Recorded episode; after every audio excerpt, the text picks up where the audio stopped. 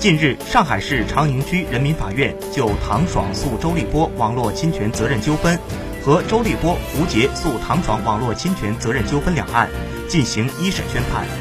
就周立波、胡杰诉唐爽网络侵权责任纠纷案，上海长宁法院一审判决唐爽停止侵权，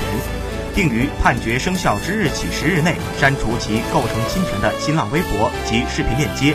和在今日头条发布的微头条文章及视频链接，唐爽应于判决生效之日起十日内，以书面形式向周立波、胡杰赔礼道歉。唐爽应于判决生效之日起十日内，赔付胡杰精神损害抚慰金和经济损失合计八千元，